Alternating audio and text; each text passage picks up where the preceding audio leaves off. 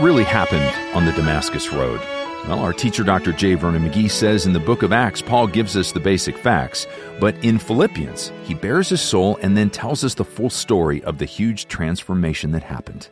Welcome to the Sunday Sermon on Thru the Bible. I'm Steve Schwetz, inviting you to hop aboard the Bible bus as we set out for Philippians 3, and we're going to hear Paul's firsthand account of the revolution that took place in his life and heart. Our message today is titled The Man Who Lost His Religion. So grab your Bible and let's pray. Father, thank you for Jesus who changes everything. As we study today, Lord, help us to know Him more and to serve Him better. Show us how to set aside all the worldly things that we rely on and instead trust you. It's in His name we pray. Amen. Here now is the man who lost his religion on Thru the Bible with Dr. J. Vernon McGee.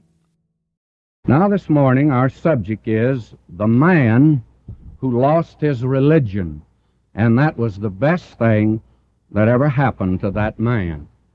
The New Testament contains a more complete, detailed, and historical record of the conversion of Saul of Tarsus than of any other man or any other person. The book of Acts records the history of Paul's experience on the Damascus Road. Not once, but actually four times, and I do not believe that we have all of the record. I'm of the opinion that Paul never went anywhere or never spoke to a group for the first time that he did not give to them his experience of conversion on the Damascus Road. Saul of Tarsus, who became Paul the Apostle, repeated the events which took place on the Damascus Road again and again. And we find, first of all, that we have the historical record that is given by Dr. Luke of that event. And then Paul, beginning in the 22nd chapter of Acts, he recounts his conversion to the mob in Jerusalem when he was arrested. In Acts 24, when he was brought before Felix, he gave again those events.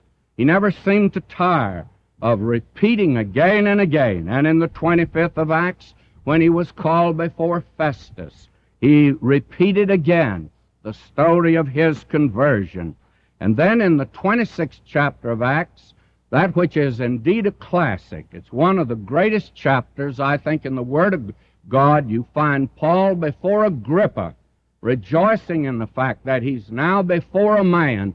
He says, I know you will understand what I'm talking about because you're acquainted with all the customs that are among the Jews.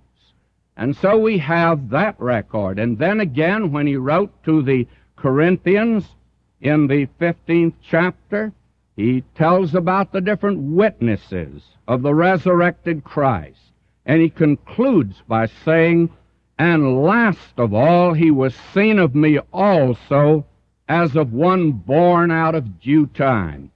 For I am the least of the apostles, and am not meet to be called an apostle, because I persecuted the church of God. This man again and again would repeat the fact of his conversion on the Damascus Road. But the interesting thing is that in none of these accounts does Paul open up his heart and tell of the mighty transformation which took place in his life. You have just an abridged, an abbreviated statement of the bare facts in Acts. That's all that you have. He does not put the spotlight on his soul and permit you to see what really transpired in that great struggle that went on in the heart of this man. It's only in the epistle to the Philippians does Paul bare his soul and let you see what really took place in his life. And he opens up his life for inspection there. The Philippians, of course, were the ones that were closer to the Apostle Paul than any other church. Of all those that he founded, these folks seem to have been closer to him. They loved him more, and he loved them And you can't read this Philippian epistle without detecting the great love that this apostle had for them and they in turn had for him. So that you have in this record that he gives here of his conversion, you have a tremendous revealing of a man's inner life. Elsewhere, you have the events. Here, it's the experience. The record in Acts, you have the objective side. Here, it's the subjective side. In Acts, you have the physical aspects of his conversion. Here, you have the psychological aspects.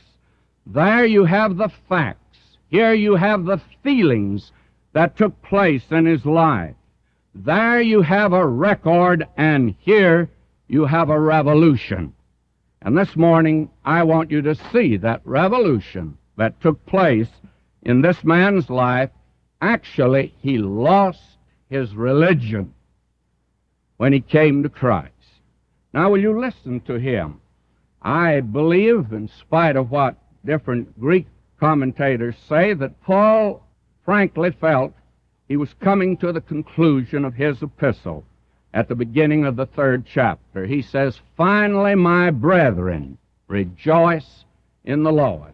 And it seems as if he was coming now to the end of the epistle, and the Spirit of God prompted this man to go on and to Uh, write more. In fact, he's just halfway through. And we have, therefore, good apostolic succession here and authority when the preacher says in the last place in his sermon, and he really is just halfway through, you will understand that he is following the apostolic example. Finally, my brethren, rejoice in the Lord. And then he goes on to tell that he doesn't mind writing to these folk because He's not attempting to correct doctrine as he did when he wrote the Galatian epistle. He's not attempting to correct conduct as he did when he wrote to the Corinthians. These folk had sent him a very generous offering, and it's a thank you note. And he's writing them to express not only his appreciation, but love. And he recognizes they'll understand. But he gives them a warning. He says, Beware of dogs. And actually, what he means by dogs is not that somebody had a four footed animal that you're to beware of, but rather false teachers, shepherds that would not give a warning for the sheep. And he speaks of them, Isaiah does, as being dumb dogs. They won't bark. And there are a lot of preachers that won't bark today, I can tell you that. They are afraid to speak out today. But they're called false shepherds. And he says, Beware of dogs, and beware of evil workers, and beware of the concision. And he just absolutely, he cuts that word down. He slights it. Concision. For that's what he's speaking now of his own nation. But he says, We are the circumcision today, which worship God, not by some physical ritual, but we worship God in the Spirit and rejoice in Christ Jesus. And then he says this tremendous statement, and we have no confidence in the flesh. Paul says that we do not trust the flesh at all. That is, we do not trust the old nature to produce anything that's acceptable to God. We do not believe it's capable of producing anything. Now, you can well understand that the enemies of Paul, these Judaizers who so misrepresented him, and that's been a characteristic that when any man will preach the gospel, he'll be misrepresented. And Paul was misrepresented. Now he attempts to guard against it. You can see that when he says, We have no confidence in the flesh, you can see some of these pious Pharisees shaking their head and saying, Well, you know, we knew Brother Paul. He was with us at one time, and frankly, he didn't have really very much to boast in. Along the lines of the flesh, he had nothing that he could have confidence in. He was not really a very religious man. And he didn't have very much of a background so that we can understand why Paul would say that. Now, Paul guards against that type of gossip, and he says, Though I might also have confidence in the flesh. He said, When anyone says that I do not have a basis for confidence in the flesh, they really don't know Saul of Tarsus. Saul of Tarsus had every reason to put confidence in the flesh. He had religion. This man was religious to his fingertips and the outstanding man of his day. As one biographer of Paul has said, the world would have heard of him if he'd even never become a Christian. I think he had a high IQ, he had a tremendous zeal, he's a man of tremendous ability, and he was uh, under Gamaliel, the greatest teacher of the day, forging ahead when would probably become the leader.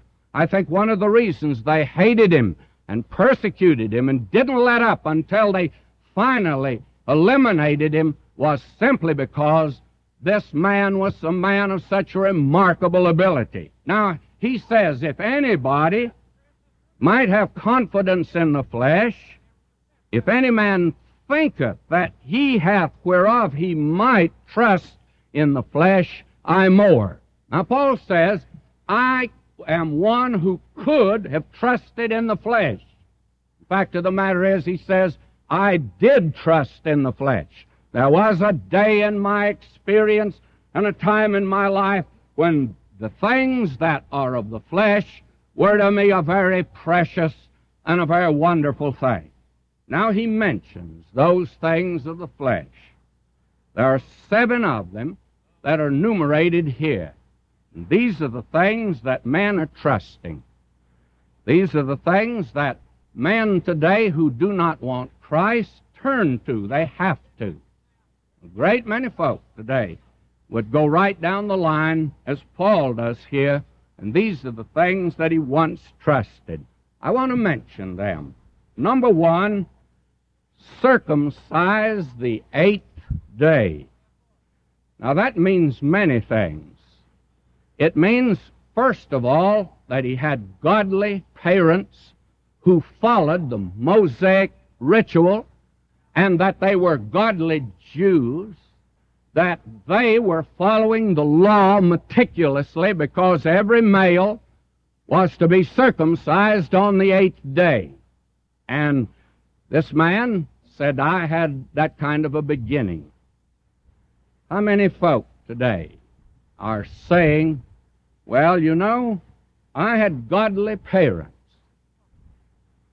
I was speaking to a man some time ago. He's a very fine man, not a Christian, but he made this statement. He said, You know, my mother attended the Church of the Open Door when I was a little fella and brought me to the Church of the Open Door when I was just a little fella.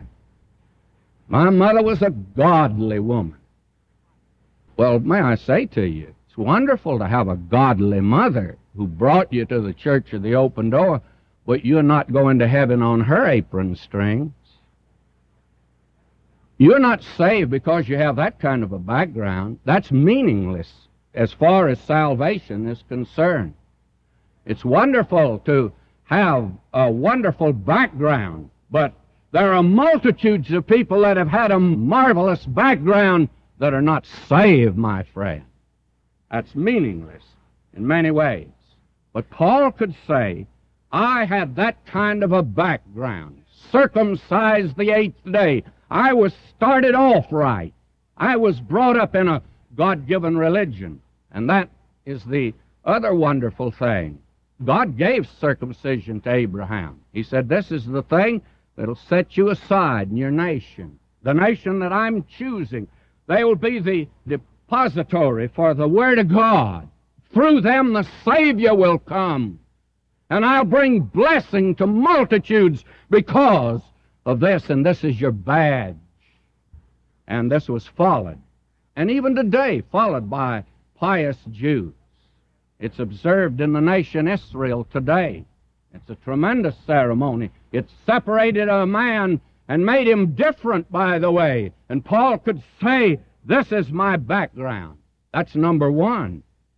The second thing he could say is, I'm of the stock of Israel. And I want to tell you, when he said that, two or three buttons flew off of his vest. Because, my friend, to be of the stock of Israel was something at this time was a little difficult. These people today that seem to think that Great Britain got mixed up with the ten lost tribes, they all returned. But they were pretty much of a mixture. And there were some, you see, that'd been intermarriage in Babylon, they'd been intermarriage. And that right now is one of the biggest problems that the nation of Israel have. I take two little papers that they put out, and they have had article after article on this business today, even here in the United States. What is their greatest danger? Well, anti Semitism, but the second thing is intermarriage. They don't like that. They'd like to eliminate that. And that is the thing that this man Paul the Apostle could say. He said, I'm of the stock of Israel.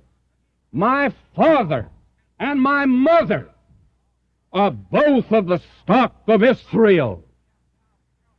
I come from a good line. Now, my friend, that's something that you don't despise. It's wonderful today to have had a wonderful father. It's a wonderful thing to have had a wonderful mother. And how many men rest upon the fact of their ancestry? Paul says, I'm of the stock of Israel. I'm of the stock of Israel. I'm not mixed blood. I'm not just part way. I'm 100%. I want to tell you, that counted. When he went into Jerusalem and signed in at the temple, there's never any question about that man. He just happened to be the one that was accepted because of the background that he had. The third thing, and I think again, if there were any buttons left, they went off on this one, of the tribe of Benjamin. He was of the tribe of Benjamin.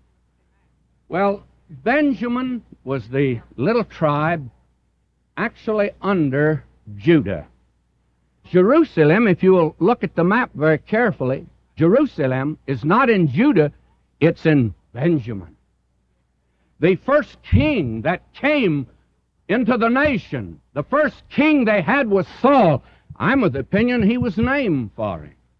This little tribe went into captivity, and when you talk about ten lost tribes, you better be careful Levi came back, and other tribes came back, you didn't lose over four or five. And I think they could be very easily accounted for, so that when they returned back to the land, little Benjamin was there. And Benjamin was the favorite son of old Jacob. When, when the mother, Rachel, died, she said, Call him Benoni, He's the son of my sorrow. He took my life. He's taking my life from me. Well, I think Jacob, who he loved Rachel above everything else on this earth, I think when he looked down at her, he said, I'll sure do what you want me to do. But then he went over and looked at the little fella and then looked at the lifeless form of the mother. And he said, No, we can't call him Benoni that son of my sorrow. I'm going to have to lean on him now. He's the son of my right hand. We'll call him Benjamin. He looked like his mother. I think he had her eyes. He must have reminded old Jacob of Rachel all the rest of his life. And therefore, this man can say, I'm of the tribe of Benjamin. May I say, that's something that you can put down on the plus column. It was valuable, my beloved, to have this kind of a background. Now, he moves into another area, actually. I'm a Hebrew of the Hebrews. I think that you would have met one of the most narrow minded, bigoted people that has ever walked this earth in that man. This is a man of strong conviction. I'm a Hebrew of the Hebrews. I don't go halfway. And believe me, you like any person like that, don't you? We've got these halfway Christians today. Lukewarm. My Lord, He gave His estimation of them. He said, uh, I'll absolutely vomit them out. I don't like that which is lukewarm. I wish they were cold, or I wish they were hot. Paul the Apostle was never lukewarm. When he was a Hebrew, he was a Hebrew of the Hebrews. You never heard him getting with a group and saying, Well, now I'm not sure about the integrity of the Old Testament. I think probably we ought to read Bultmann a little bit more. Or probably we ought to be a little more broad minded. Not Saul of Tarsus. He's a Hebrew of the Hebrews. And he could say this not only sincerely, but accurately. I have a God given religion. I have a religion based on the Old Testament. I have a religion in which I can have confidence, and I'm all out. I'm all out for it. A Hebrew of the Hebrews. That's this man. Now that's something that's worthwhile. Now, will you notice the fifth thing as touching the law of Pharisee? There were among the Jews several different groups that had sprung up after the captivity when they returned to the land. Some of them evidently in the land. The scribes when they were in captivity. Then, when they got back to the land, there were the Sadducees. They were the liberals of that day. They espoused the movement God is dead. They did not believe in the resurrection. They did not believe in the inspiration of the Old Testament. They did not believe in angels. They did not believe in anything. They were the skeptics of that day. Then there were the Herodians, strictly a political party espousing the cause of old Herod and the Herod family, believing that in that family that they might eventually pull away from Rome. Then there were the Pharisees. They represented the best people in Israel. They were fundamental in the faith. They believed in the Old Testament. They did believe in miracles. They believed in the resurrection. They believed in the integrity of the Old Testament. But they were also a political party. And they felt that by political gyrations, you're going to bring in the kingdom down here. And that if you can have a great ecumenical movement, and that if you can today talk peace, and there is no peace, but talk it, and if you can espouse brotherhood but don't practice it, because they don't, I happen to know.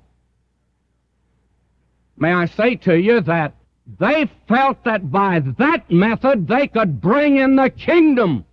And our Lord stopped one of those men dead in his tracks, and a good man too, Nicodemus, who came to him by night. He said to him, Ye must be born again.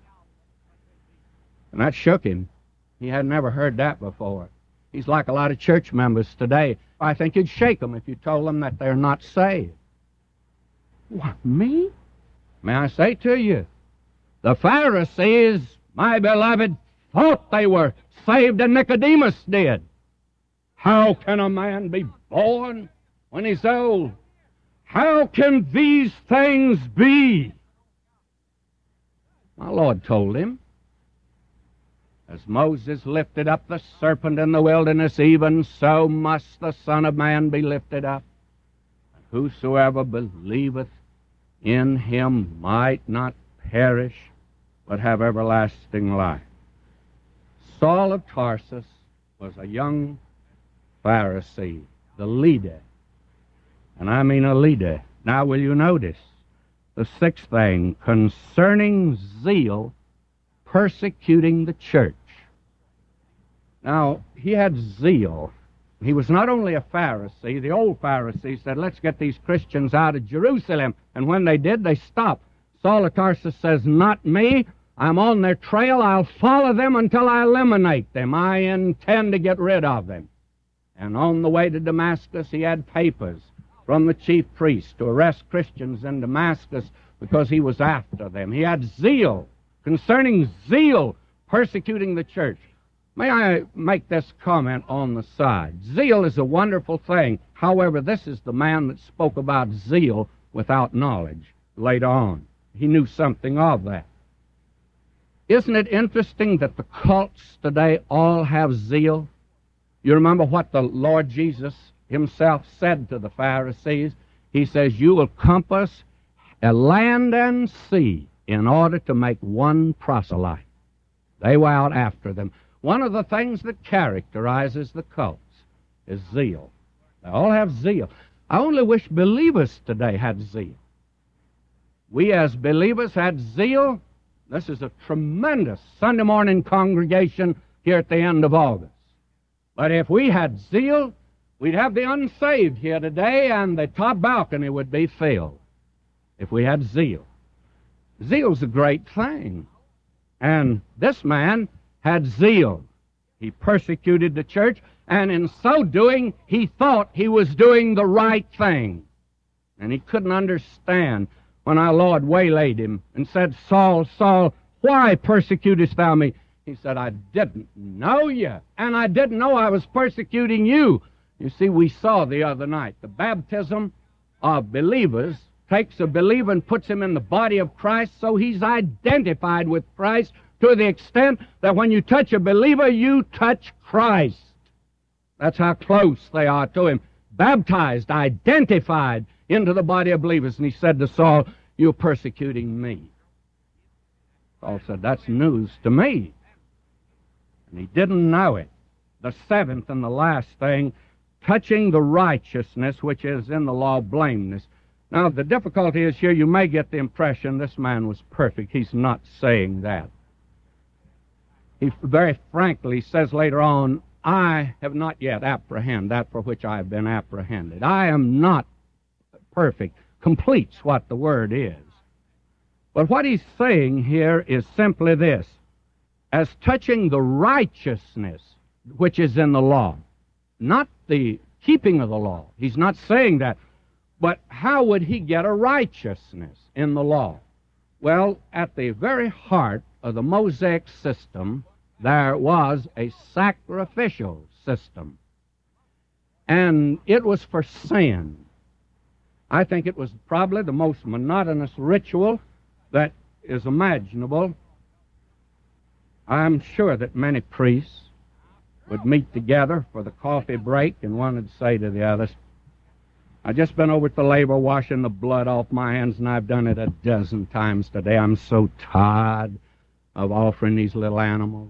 I'm so tired of washing. I have to wash my hands. I wash my feet. I keep going through this ritual.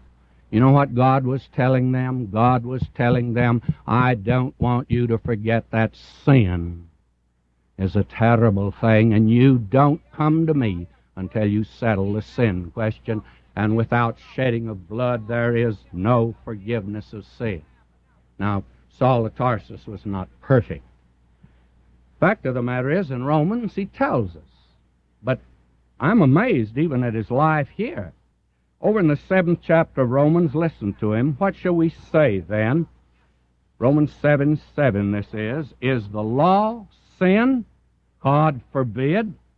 Nay, I had not known sin but by the law, for I had not known lust, that is, desire, except the law had said, Thou shalt not covet.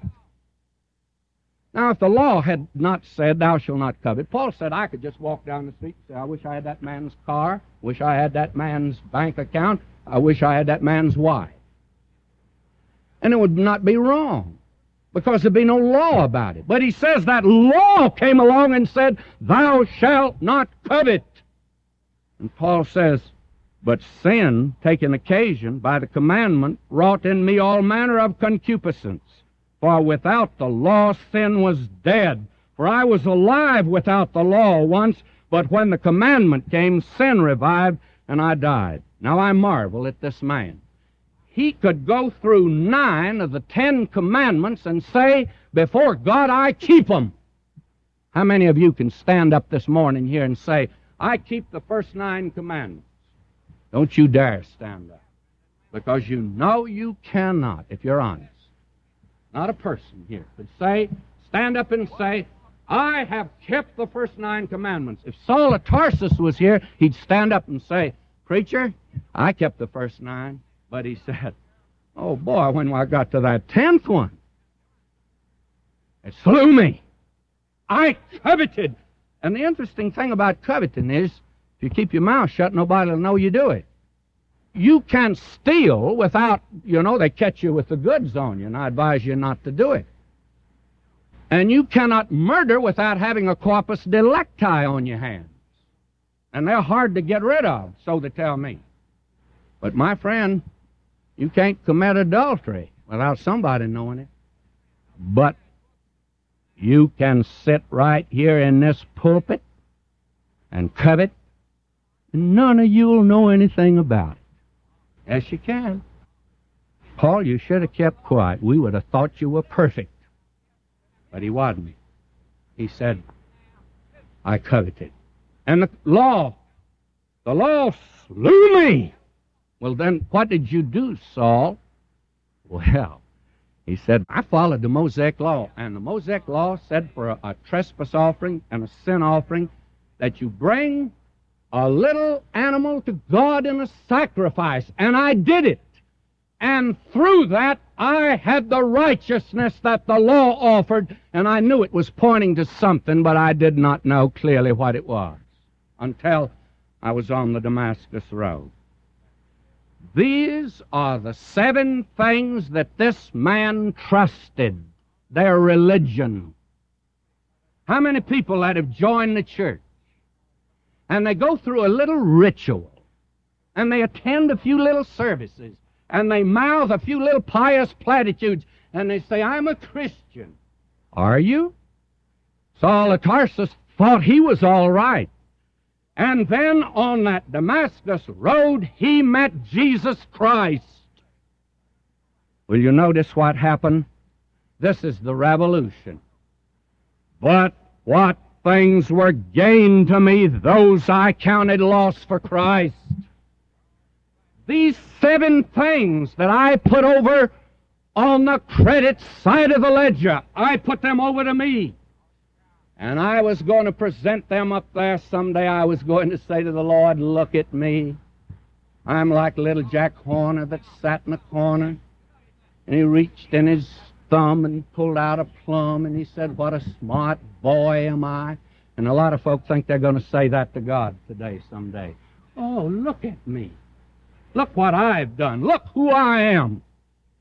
Paul said, when I met Jesus Christ on the Damascus Road, all of those things I trusted, I no longer trusted. And they got from the credit side of the ledger over to the debit side. And the one that I hated, in fact, I was on the way to Damascus to arrest Christians because I hated him, and he was a debit to me.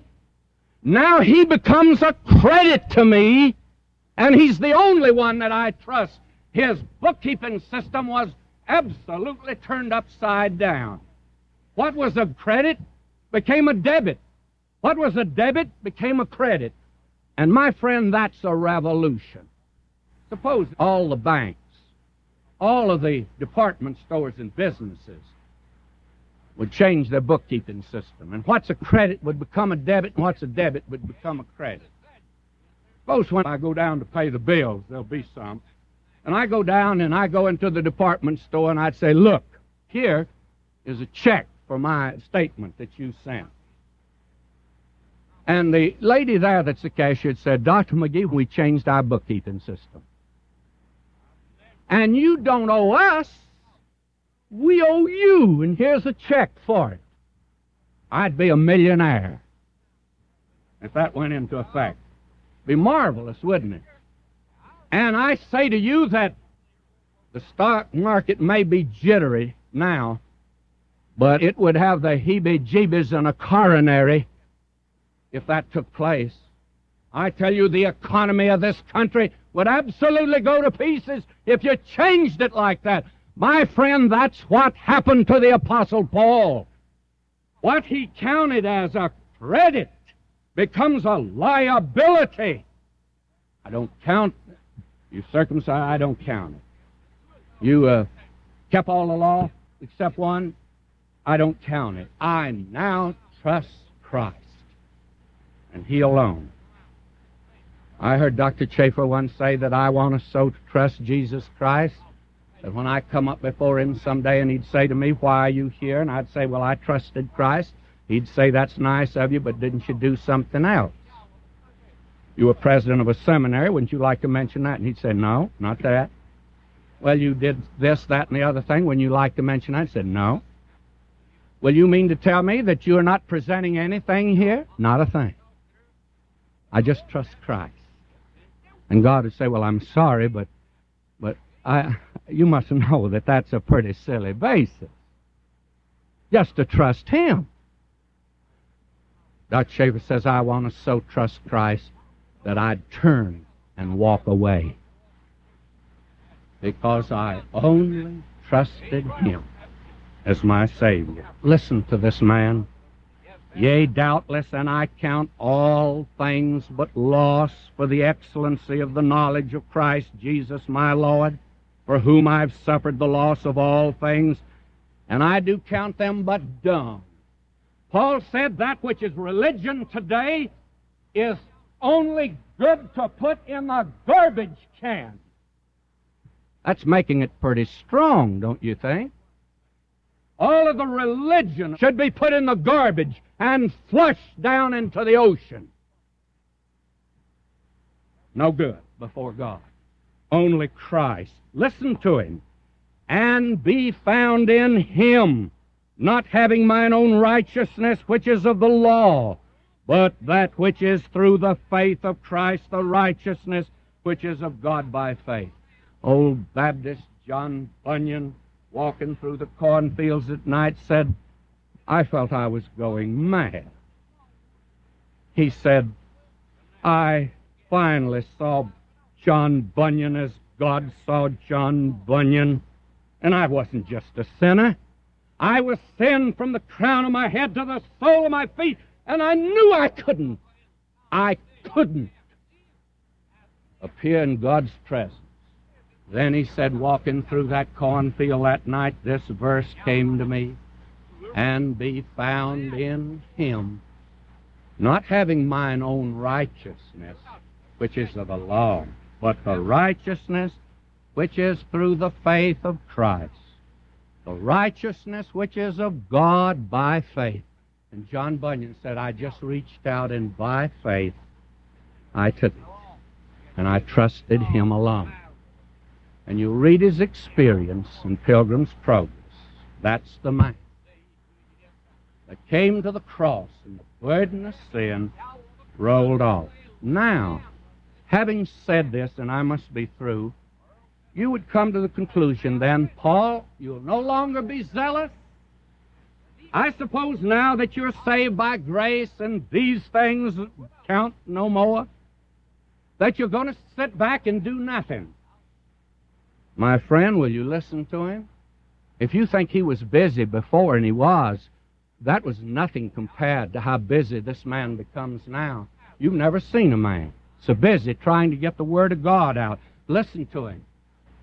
That I might know him and the power of his resurrection the fellowship of his sufferings. Why, he says, I'm going to be present at Bible study all the time because I want to know him. I'm going to study his word. I want to know him. And then he said, That's not all. I haven't attained. I'm not one of these super duper saints that has got everything God has for me. I'm not yet attained. I'm not already complete. I fall after. I'm busy now because I want to know Him and I want to serve Him. Brethren, I count not myself to have apprehended, but this one thing I do, forgetting those things which are behind and reaching forth unto those things which are before, I press toward the mark for the prize of the high calling of God in Christ Jesus. And if you want to know whether he's saved and whether a revolution really took place, watch him before he was willing as a Pharisee with zeal to go to Damascus. Now he's willing to go to the ends of the earth, and he does. He went to Spain, he went to Rome, he may have gone to the British Isles. Before he's willing to kill Christians, now he'll die as a Christian. Don't tell me if you're saved by grace, you're going to sit down and twiddle your thumbs and become a critic of everybody else. My friend, you're going to be busy for Him if a revolution takes place in your life. Are you willing to search your own heart? What does Christ really mean to you today? You don't need to go back and point to a place or time somewhere in history to say I was converted. Some people can, that's fine. If it's true, that's not the essential thing. I had a lady that came into my study and talked about, and she's active, conducts a Bible class, active in the church. Everybody thinks she's a Christian. She said, Dr. McGee, I'm not sure I'm saved. I can't go back to an experience. I can't go back to a moment. Saul could. Many others can, but there are many that cannot. The important thing is right here this morning, right now, this moment, can you say, He is my Savior? I do trust Him. And I'm not trusting anything else. I'm not looking to offer anything to God except this wonderful Savior. And I'm in Him because I trust Him. Are you present today, friends, and right here and now at this moment? That's all He asks you to do. It's all He asks you to do, just to come to know Him, to meet Him. Who art thou, Lord? That's what Saul said. Most brilliant man that ever walked the earth. Ignorant of the greatest truth there is to know Christ, to know Him. That's life. This morning, right where you're sitting, would you trust Him? And if you will, the best you know how. Not the amount of knowledge you have, because even Paul, at the end of his life, when he wrote Philippians, could still say, It's a desire and ambition of my life to know Him. I do not think throughout eternity we'll ever know Him but it'll make a marvelous study just to know Him. Are you here today? And you'd like to say right where you're sitting, Preacher, the best I know how, I'll trust Him right here and now.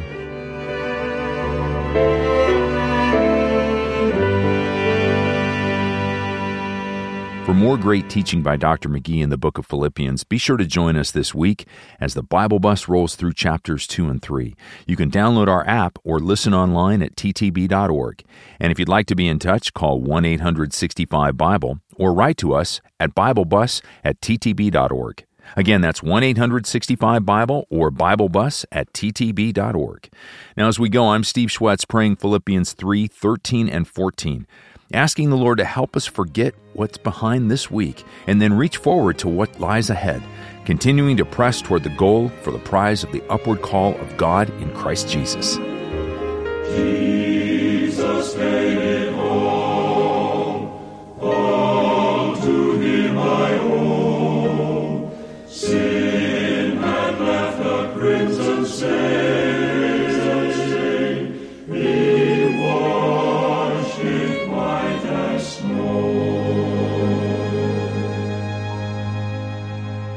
Join us each weekday for our five year daily study through the whole Word of God. Check for times on this station or look for Thru the Bible in your favorite podcast store and always at ttb.org.